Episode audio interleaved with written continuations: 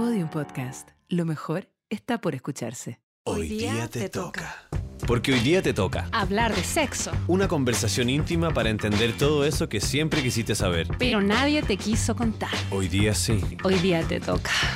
¿Hoy día me toco? No, hoy día te toca. Porque mientras más lo hablamos, Mejor, lo pasamos. Soy Cata Ramírez Soy Nico Aguirre, y juntos somos educadores sexuales de pares.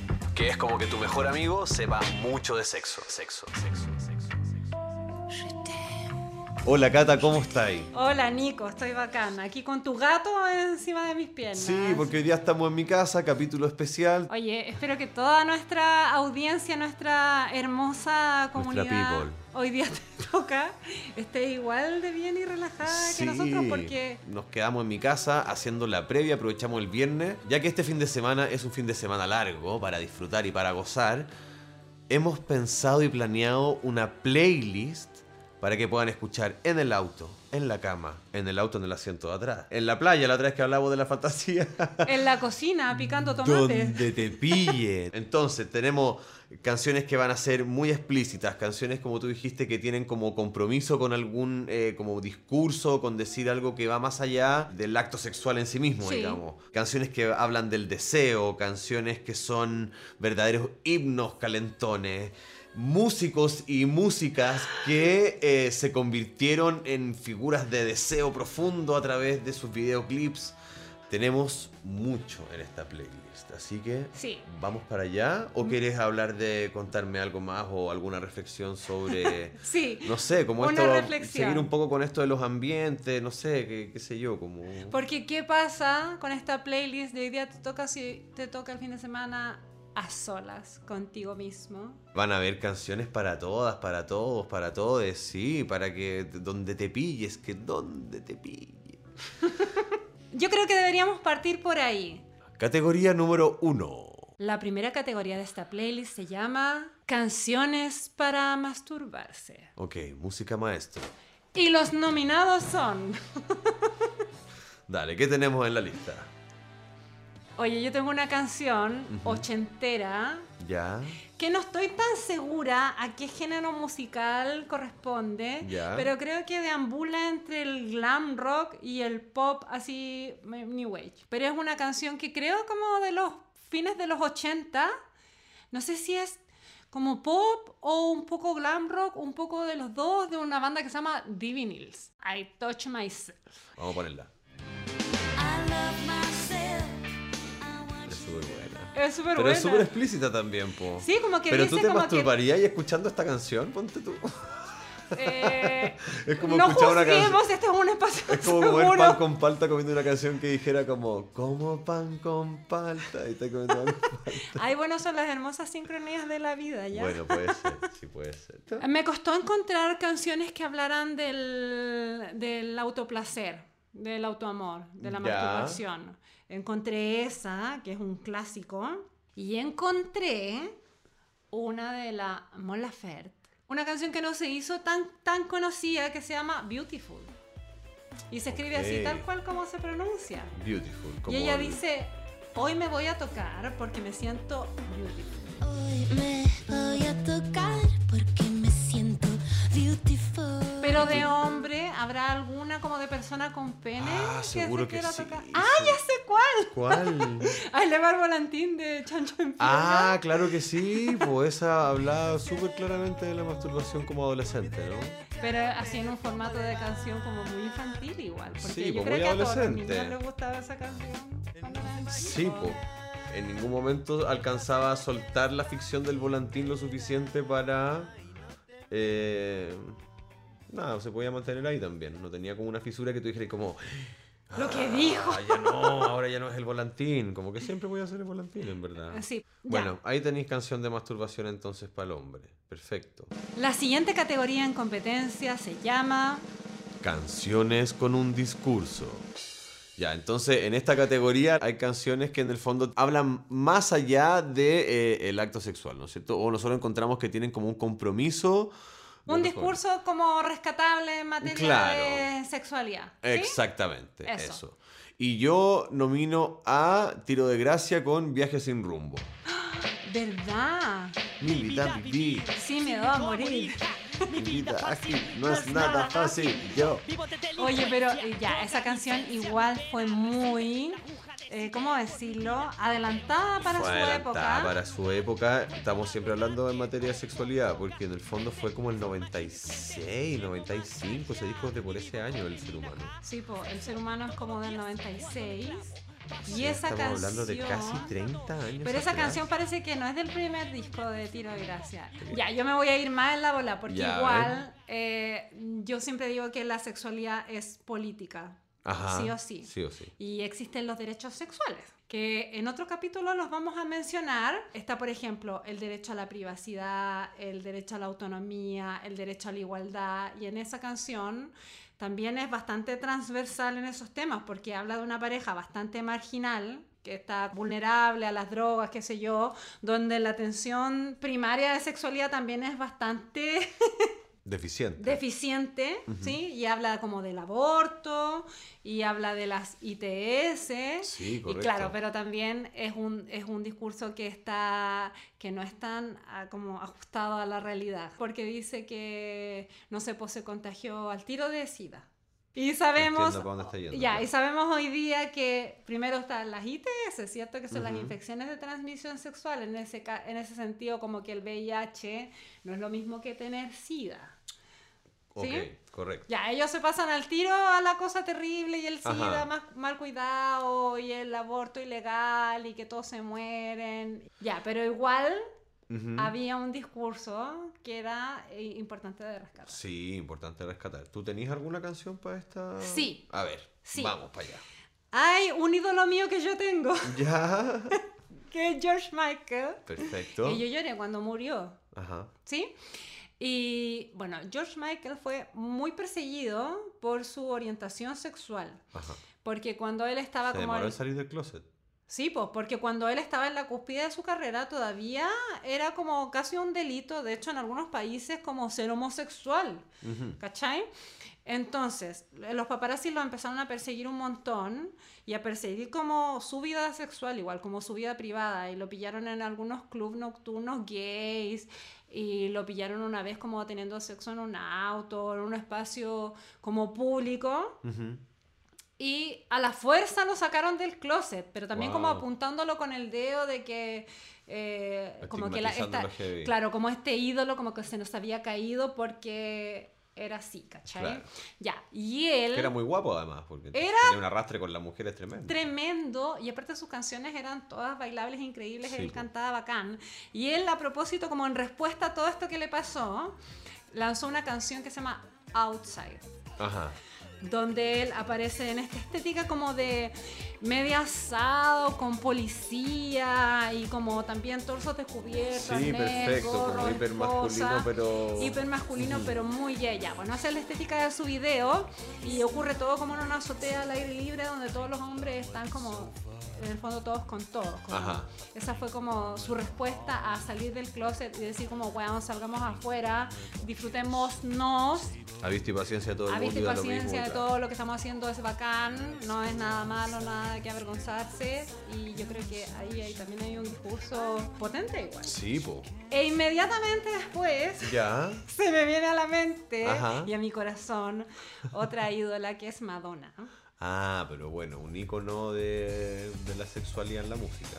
Y en las mujeres. Y claro. Yo creo que ese es como su gran, eh, ¿cómo se dice?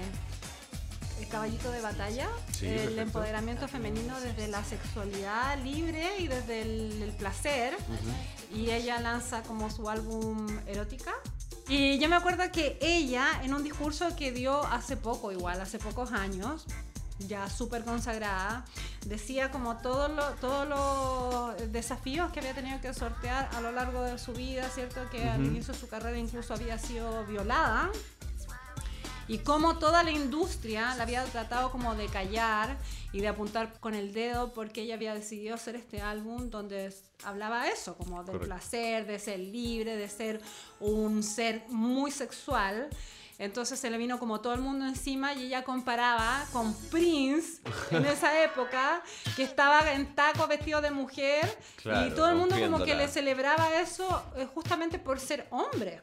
Entonces yo creo que ahí también hay un gran valor a rescatar y un gran discurso de que las mujeres podemos. Y yo creo que Madonna todavía hoy día está haciendo un Es poco un eso. de una, de una eh, empoderadísima, po. Totalmente, de hecho el otro día vi como una columna, ¿cierto? Donde aparecía un mensaje de Madonna que decía, no estoy ni ahí, como si tengo que ser la primera mujer de más de 60 que hable sobre su sexualidad siendo como un adulto mayor, ¿cierto?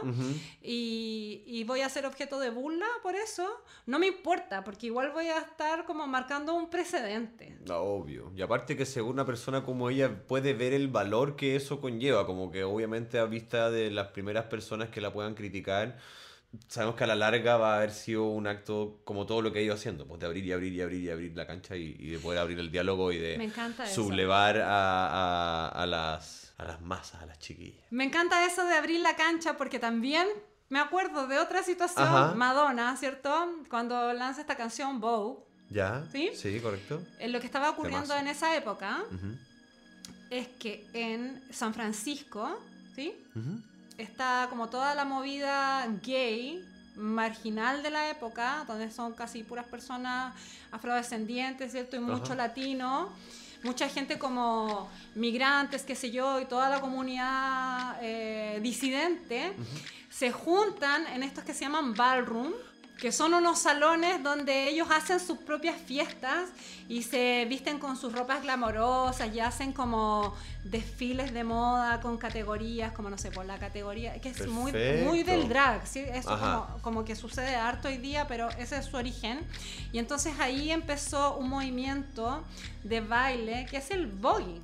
Y ella vio que en esta movida under. ¿sí?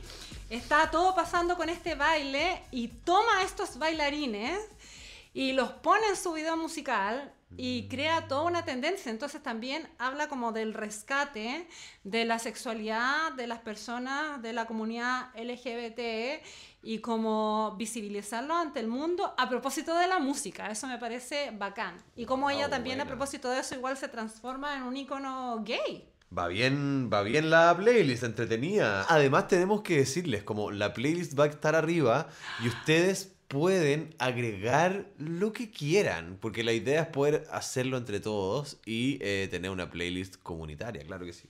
Pueden agregar la pirilache incluso. Vamos a la siguiente categoría, entonces, ¿cuál es la siguiente categoría? La siguiente categoría se llama Canciones que me hacen desear. Canciones que me hacen desear tales como, Catalina. No, tú. ¿Yo parto? Sí. Ya, a mí al tiro se me viene a la mente. eh, me puedo estimular con música y alcohol, pero me excito más cuando es con vos. Eso nomás te voy a decir, ¿qué más querés que te diga? O sea, con vos, mira que me Sí, nena, me te digo que una de las canciones favoritas de mi mamá ¿Ya? es justamente esa. ¿En serio? La ama. Y yo siempre sabido, pero ya cuando empecé a agarrar como más conciencia y a crecer más, como que le puse oreja y decía como, me excito más. Y, yo, y como que me da un poco de pudor que la canción favorita de mi mamá fuera como una canción caliente. Como, mi mamá se excita. Hola mamá. De Virus es esa canción. De virus. ¿Y tú? ¿Cuál pensáis? A propósito de excitarse, ¿Mm? una de Pointer Sisters. ¿Ya? Que más movida. I'm so excited. Esa. Oh, I'm so excited. I'm so excited and I just can't. Es una canción muy festiva que pareciera que no estuviera como hablando de estar excitada. Ah. Pero sí. De hecho, antes, ¿te acordás que estábamos revisando una cuestión en YouTube que decía como las 10 canciones que nunca Ya. pensaste que eran Sí, de sexo, pero eran de sexo y sí. aparecía esa? Ah, perfecto. Las canciones que uno no pensaba que hablaban de sexo. ¿Sabes cuál se me viene? Tenía una amiga que su mamá era gringa ¿Ya? y, y era esta canción. A la la la la long. A la la la la long long long long long. Oye. Pero Y es una canción como para tomar piñas. sí. Eso es lo que todos pensarían. Pero en verdad era súper explícita sexualmente. Cuando decía como, ven, lo voy a apretar y te lo voy a poner y en el fondo te voy a empujar y push it, push it some more. ¿Verdad? Girl, I wanna make you sweat, como hacerte transpirar hasta que no puedes dejar de transpirar. Y si, y si no gritas o si gritas, te lo voy a poner más fuerte, como una wea así. Y entonces la tía Mary, tía Mary, no dejaba escuchar una canción a mi amiga. Y, y, te- y la loca, te, no sé, estaba en un cumpleaños y la loca se iba así. Empezaba la canción y se iba. Ya, Se iba. acostarse. Sí, ¿Cómo se llama no, ella se, marginaba sola, salía. ¿Cómo se llama? Alison. Alison, ya, acostarse. Acostarse la Alison. Alison, acostarte. Oye, pero te adelantaste de categoría, porque tenemos una categoría Ay, para eso. Pero es que no puedo evitar, es sí, que. me es que- encanta. Hay una canción Ya. que, que a mí me despierta mucho mi propio deseo, pero también me hace reflexionar profundamente. Wow. Y cada vez que puedo escribir alguna nota para alguna columna o prensa como sobre deseo, Ajá. yo cito esta frase de Zoom de Ya. Gustavo Cerati. Ah, mira vos, a ver. ¿Sí? Y mm, no sé si es en el coro, pero dice lo siguiente. Lo que seduce nunca suele estar donde se piensa. Y me gusta mucho esa frase porque ya lo hemos conversado Ajá. en otros capítulos, como que nuestro deseo puede venir de distintos lugares y no exactamente desde lo que nos han instalado, ¿cierto? Desde lo que significa un cuerpo deseable o de lo que significa una práctica que nos vaya a como generar placer, como la penetración, ponte tú, que... Totalmente. ¿Sí?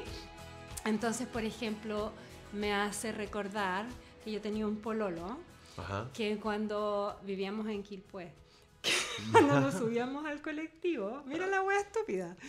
Y él iba a pagar, sacaba la plata como de su bolsillo, qué sé yo, y empezaba a contar billetes y monedas, y ese como movimiento de sus manos, como medias pelúas, no sé qué. Ajá. A mí te lo juro que me calentaba un montón. No sé por qué, pero era tan absurdo que en verdad yo creo que muchas veces me ha pasado eso. Como que un diente chueco, por ejemplo, me puede resultar súper atractivo Entiendo, sí, sí, sexualmente.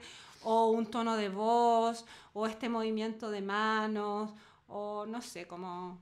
Ya, no soy rara. No, yo creo que a todos nos pasa, o que no, no, bueno, no sé.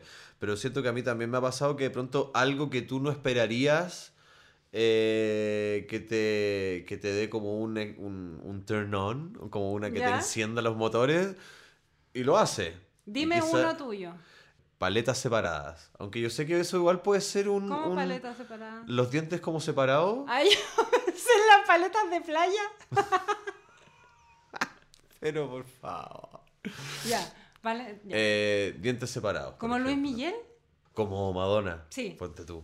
Eh, sí, eso me he dado cuenta que igual es un detalle que no es que yo lo ande buscando, pero que sé, sé reconocerlo, que me gusta. Sí.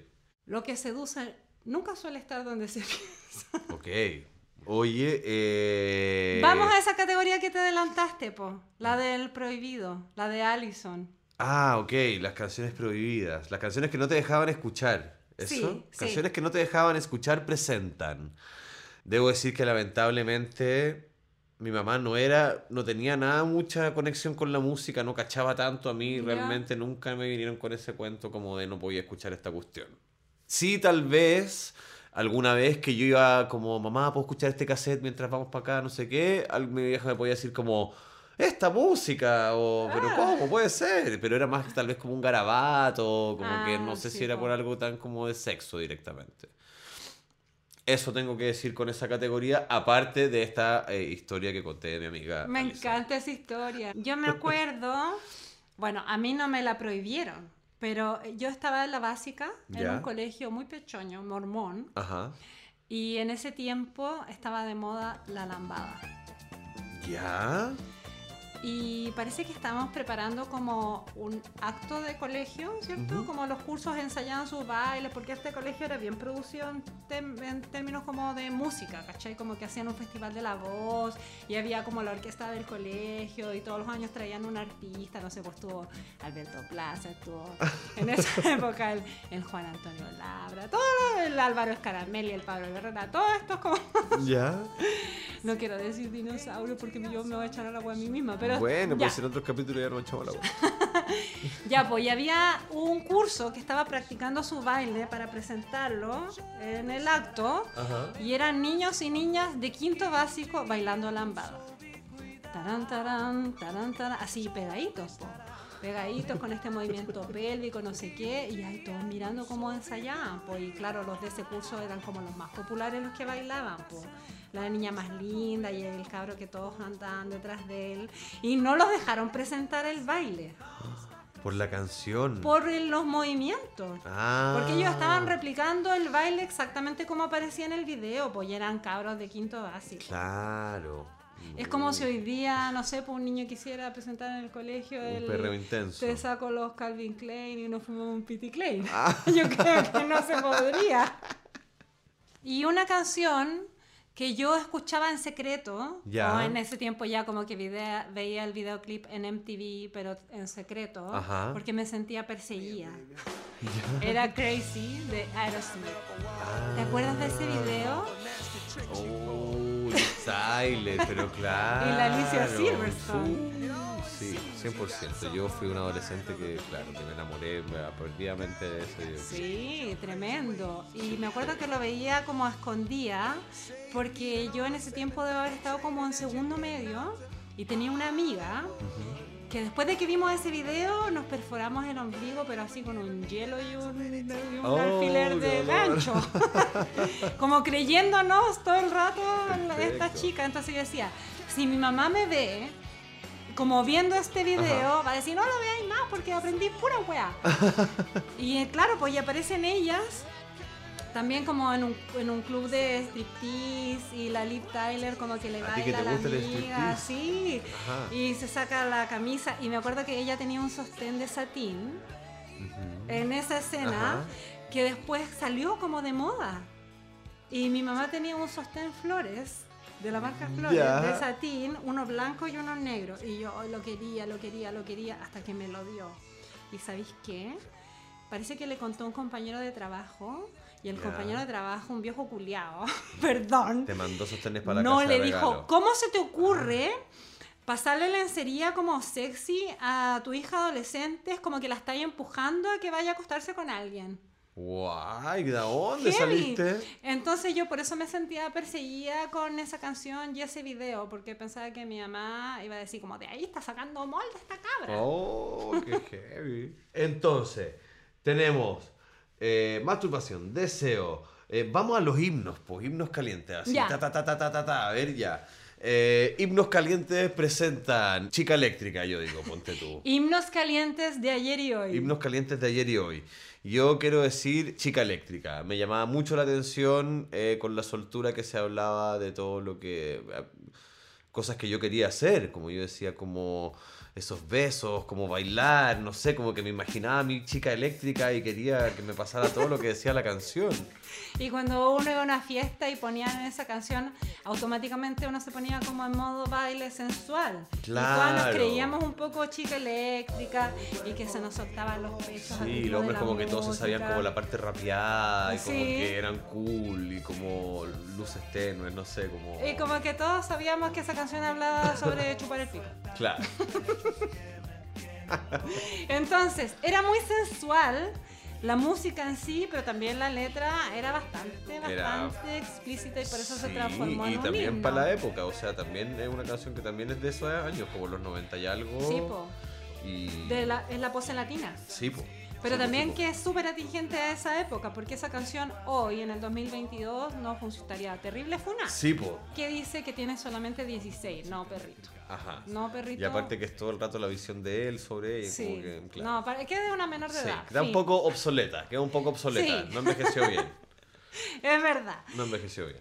Otra canción icónica, himnos que nos calentaron, es el opening de este podcast. Ah. T'aime. Claro. Oye, un dato pop de Ya. esta intro que, que elegimos, ¿cierto? Esta canción icónica es que tú como que aceleraste el beat de la canción. Correcto. Para que quedara como más, eh, ¿cómo se dice?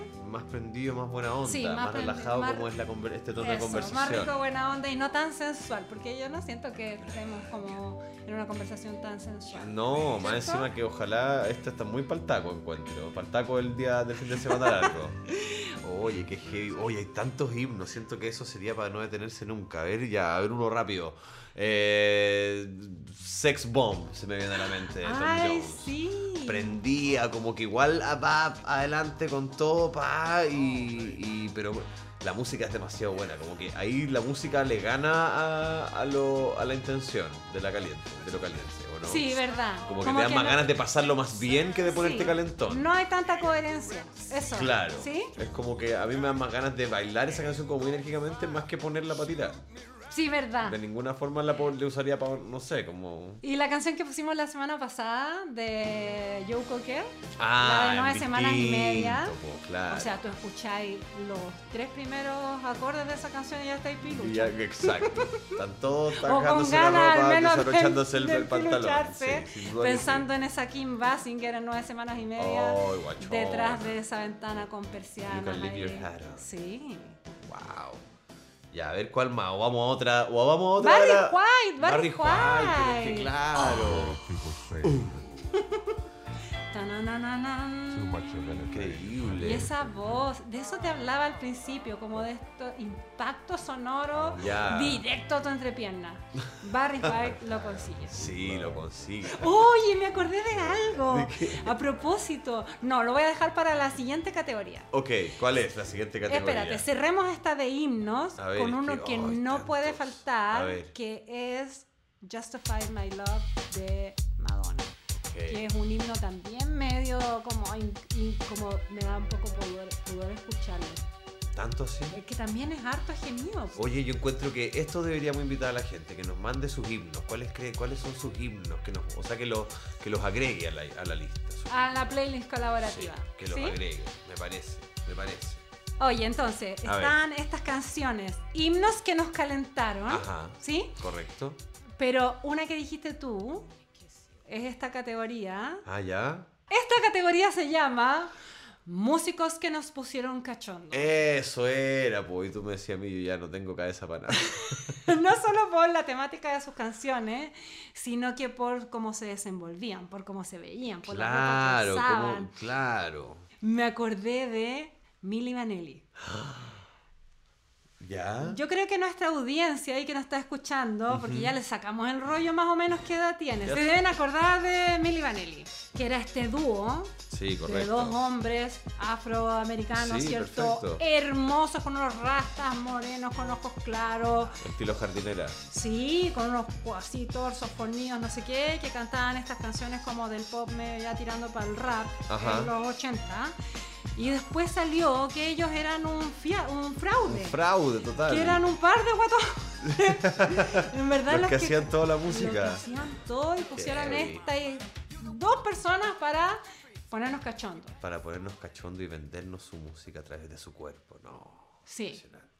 Entonces, ya, ese es un caso muy extremo. de- Pero bueno, sí, emblemático. sí. Emblemático. Ya, pero ¿qué otros músicos nos pusieron cachondos? Ah, yo quiero destacar eh, Cristina Aguilera en ese video Dirty. Sale como una moto, un ring, un barro y como con una ropa media como de cuero, pero como con el poto al aire. Con muchos y como con el, en esa época como pelo medio rasta, como un poco más grande, no sé qué, como yo a mí ese me, me excitaba bastante ese videoclip de Cristina Aguilera. Pero lo hicieron bien con la imagen de Cristina Aguilera. Heavy, porque le porque- sacaron el jugo como donde no había jugo. Y era como la contraparte de Britney, ahí como que había una Sí, po, rivalidad. y ellos cierto. partieron las dos muy iguales, como El genio en la botella y Upside Down Taquero, ¿no? Como esa, como Claro. las escolares. Pero Como- me acuerdo de ti, y unas baladas, y una cosa como bien inocentona, esta rubia, Sí, como. un ¿sí? poco más latinizada Más también, no sé platónica. Mm, Y Britney igual siguió harto rato por ese camino. Yo siento que más histérica igual, como vestida de escolar, media sexy, ¿sí? Claro. Pero Cristina como que se fue ya como directo a los leones a mostrar Sí, esta po. imagen como de más arrojada, de más dirty, de Sí, más... pues y aparte que ella tenía ese bozarrón y entonces yo creo que Sí. por ahí también canalizaba su personalidad hacia ese como a tomar más esa decisión más radical, ¿no? Yo me- Ahora, de músicos que nos calentaron, yo pienso también inmediatamente en todos estos gallos de la Che. Ah, Todos bueno, ahí hay un experimento también que Elegidos tiende- pero con pinza.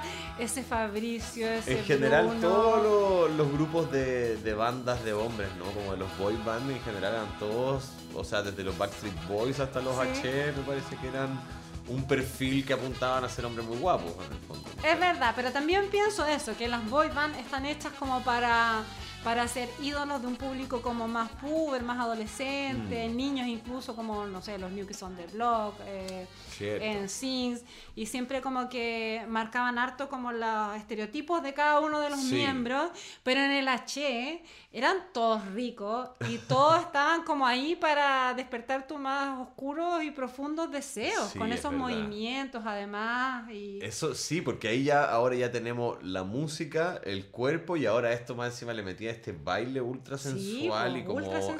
eh, sugerente, por decirlo menos. Era bien potente lo que pasaba con el H en ese sentido. Otra rubia que te gusta a ti. Marta Sánchez. Yo soy no. el número. Mira, esa Sí. otra canción, Marta, yo soy el número uno. Uh, ¿verdad? Cuando, oye, esa canción sí que fue, dio que hablar, dio que mucho que hablar. Oye, pero Marta Sánchez no, no me gustaba tanto, pero lo que tenía Marta Sánchez era que tenía esta voluptuosidad, ¿no? Como que esa época en la que nos, también nos, nos, nos daban estos iconos o estos arquetipos como de cuerpo, Sí. ¿no es cierto? Como y este era uno que tenía todo que ver como con la operación de mamas, no tengo idea. No, era. era ¿Eran ella, naturales? Sí. Ah, bueno, entonces ¿tú crees que la eligieron por eso? ¿Cuánto tenía que ver? ¿Cuánto, cuánto de cantante hay realmente en Marta Sánchez? Yo no puedo dejar de pensar que la, la- la industria como que priorizó su cuerpo antes que su carrera, digamos. Sí, pero eso yo creo que no tiene que ver tanto con la persona, sino como dices tú, con la industria. Con la industria, no, claro. ¿Sí? Es como duda. está esta niña, como que aspira a ser cantante, pero justo tiene las tetas grandes. ¡Vamos a eso! Claro. ¡Vamos a por ello! Ella tiene más posibilidades de ganar. Sí, pero yo no me acuerdo qué amigo, que a lo Pero mejor... igual, bueno, Cristina Aguilera era el caso contrario en ese sentido. Y justo en ese video de lo que estamos hablando. Sí, po. Bueno, hay de todo. Sí, pero he escuchado a varios amigos que me dijeron que hay una canción en particular de Marta Sánchez que parece que ella está como en la playa con su pelo largo desnuda y el pelo como que le tapa las tetas y no sé qué. Ay, no me acuerdo ¿Cómo, se, llama esa canción? Puede ser Arena y Sol o no? Parece que sí, fíjate. Pero Que no ella sale así como del el mar y no sé qué. Bueno, todos mis amigos dijeron que cuando ellos eran niños púberes eh, le- se les paró el pilín. Ah, Ese videoclip. Otro icono que precede ajá. a Marta Sánchez Ajá. es más antigua, Sabrina. Sabrina en los 80 que hace este pop muy como bailable Ajá. y canta Boys, Boys, Boys y A aparece en ver una abuelita.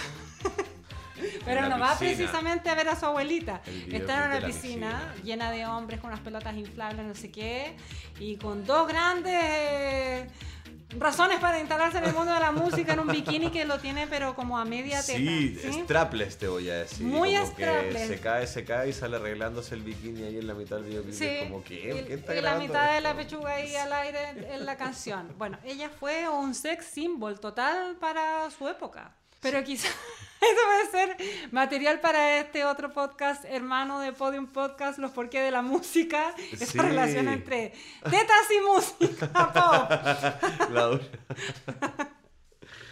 ya, excelente. Y ya vamos a ir eh, finalizando el capítulo de hoy, pero no sin antes mencionar la última categoría, que es Contenido explícito. contenido explícito.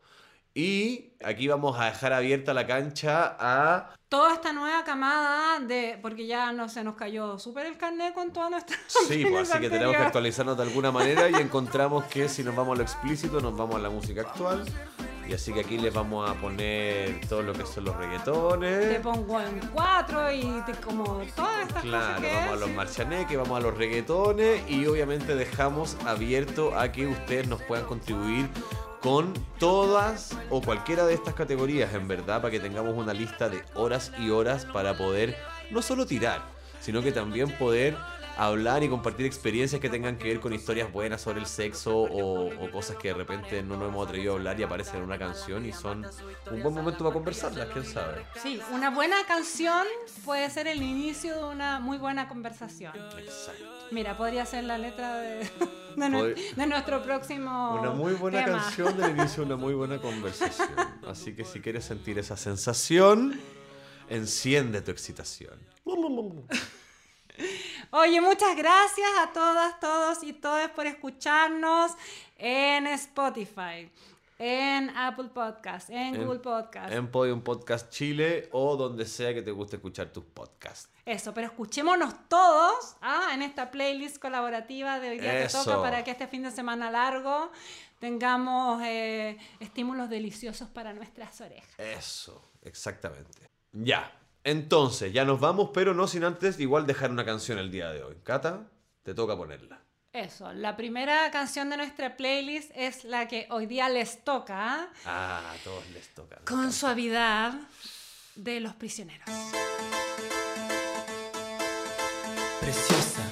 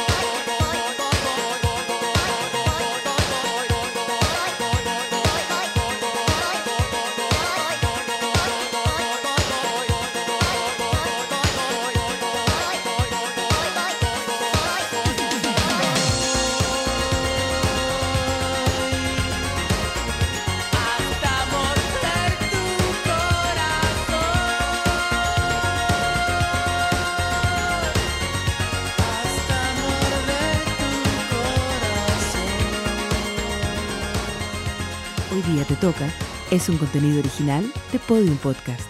Para escuchar más conversaciones como esta, entra a podiumpodcast.com, Spotify o donde escuches tus podcasts.